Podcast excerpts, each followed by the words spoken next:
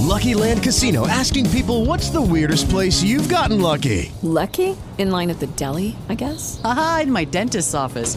More than once, actually. Do I have to say? Yes, you do. In the car before my kids' PTA meeting. Really? Yes. Excuse me, what's the weirdest place you've gotten lucky? I never win and tell. Well, there you have it. You can get lucky anywhere playing at LuckyLandSlots.com. Play for free right now. Are you feeling lucky? No purchase necessary. Void where prohibited by law. 18 plus. Terms and conditions apply. See website for details. Hey guys, it is Ryan. I'm not sure if you know this about me, but I'm a bit of a fun fanatic when I can. I like to work, but I like fun too. It's a thing. And now the truth is out there. I can tell you about my favorite place to have fun. Chumba Casino. They have hundreds of social casino style games to choose from with new games released each week. You can play for free anytime, anywhere and each day brings a new chance to collect daily bonuses. So join me in the fun. Sign up now at ChumbaCasino.com. No purchase necessary. VGW. Void prohibited by law. See terms and conditions. 18 plus. Libero in tre minuti, in super sintesi, come si presenta la giornata che inizia.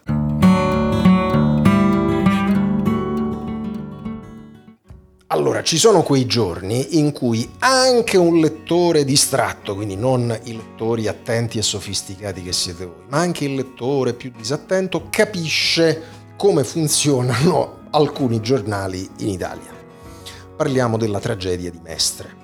Eh, naturalmente io mi guardo bene, eh, a maggior ragione, essendoci ancora tante famiglie che piangono, dal eh, mettermi a fare speculazioni sulle cause dell'incidente che andranno capite, eh, se c'è stato un malore, se c'è stato un colpo di sonno, se c'è stato un guasto tecnico, questo andrà capito.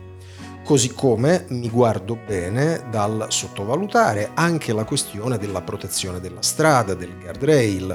Vedo che questa mattina, per la verità, un assessore veneziano dice eh, guarda che quello era un punto in cui era previsto che non ci fosse, che ci fosse un varco di servizio. Io naturalmente questo non lo so, non lo posso sapere.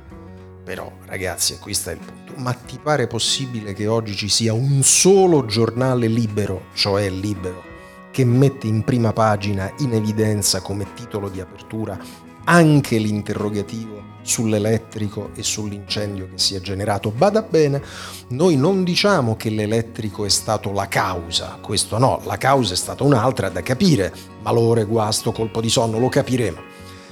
C'è stata poi la caduta, il fatto che il bus è precipitato, incendio. La nostra domanda è, possiamo ragionare sulla velocità e la potenza di questo incendio? C'entrano qualcosa le batterie elettriche? Questo è quello che ha dichiarato non uno di noi, ma il capo dei vigili del fuoco provinciali, quelli che sono intervenuti e che hanno detto guarda si è sprigionato un incendio di una potenza e di una rapidità tale che praticamente i soccorsi sono stati resi pressoché impossibili. E la prova fattuale ce l'avete da uno dei particolari più dolorosi e macabri di ieri, a un certo punto della giornata è stato possibile identificare solo 7 cadaveri su 21 perché gli altri 14 erano completamente bruciati. Allora può sorgere il dubbio che qualcuno che magari poteva essere miracolosamente sopravvissuto all'impatto sia invece morto a causa del rogo. Si può dire, ma stai attento, guarda che un rogo poteva scatenarsi anche eh, se il veicolo fosse stato alimentato a benzina e diesel. Può darsi, ma spiegatecelo. Io non ho tesi precostituite, non voglio fare una campagna a favore o contro qualcosa. Se avete argomenti validi, convincetemi, convinceteci, anzi io sono irrilevante. Date una notizia ai consumatori, agli acquirenti, agli automobilisti, a chi vuole comprare un'auto, ma non è possibile vedere giornali che hanno completamente occultato la questione. Anche qui, io non faccio il primo della classe, non esistono giornali indipendenti, tutti abbiamo, ed è un onore, degli editori. Nessuno è completamente indipendente, tutti siamo nella vita interdipendenti, ok?